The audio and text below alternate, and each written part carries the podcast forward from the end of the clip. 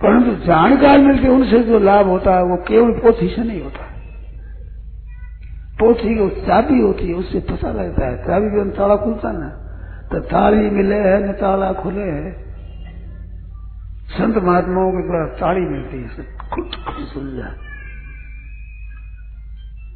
पद्म पुराण निकला था, एक बात याद आएगी बीच में तो पद्म पुराण था, वो शेर जी, संशोधन कर रहे छांटा हुआ पद्म पुराण छांटा हुआ, संक्षिप्त पद्म पुराण अब तो चिंतमंद लिख गया पुस्तक का कार्य निकल गया, बहुत अच्छी कथा है, बहुत सुंदर कथा है।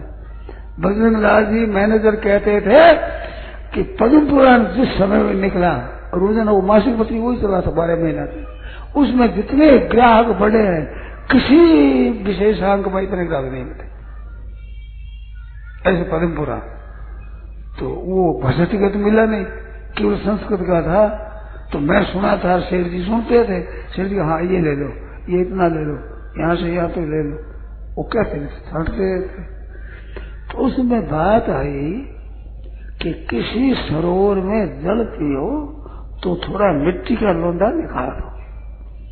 हम तो समझे नहीं ये क्या मतलब हुआ इसका। शेर जी सुनते थे मुझे क्या मतलब हुआ? तो शेर जी ने बताए साबी बताता हूँ साबी नहीं साथी पुस्तक में समझ में नहीं आ रही, हमारे तो अकल नहीं आ आई शेर जी ने कहा कि जल सरोवर का पिया है तो सरोवर तुमने खुदवाया था क्या? इसमें पैसे लगाए थे क्या? तो आपका क्या हक है इसे जल पीने का? तो थोड़ा सा नौदा ने मिट्टी निकाल दो तो इसमें अपना भी हक हो गया, पानी पीने का। ये बात कैसे हमारा अक्ल नहीं ये क्या मतलब है? ये पानी पियो थोड़ी मिट्टी निकालते होते तो बाहर में हम तो नहीं समझे। ऐसे निकालो दिखे सामने तोड़े दिखे बात ठीक है। अरे मैं सुनाता था। संस्कृत से हिंदी में। पर सच्चा भी हमारे पास नहीं उनके पास भी। ऐसी कई बातों का हम पढ़ा है। तो पता नहीं से पता लगा ये मतलब है।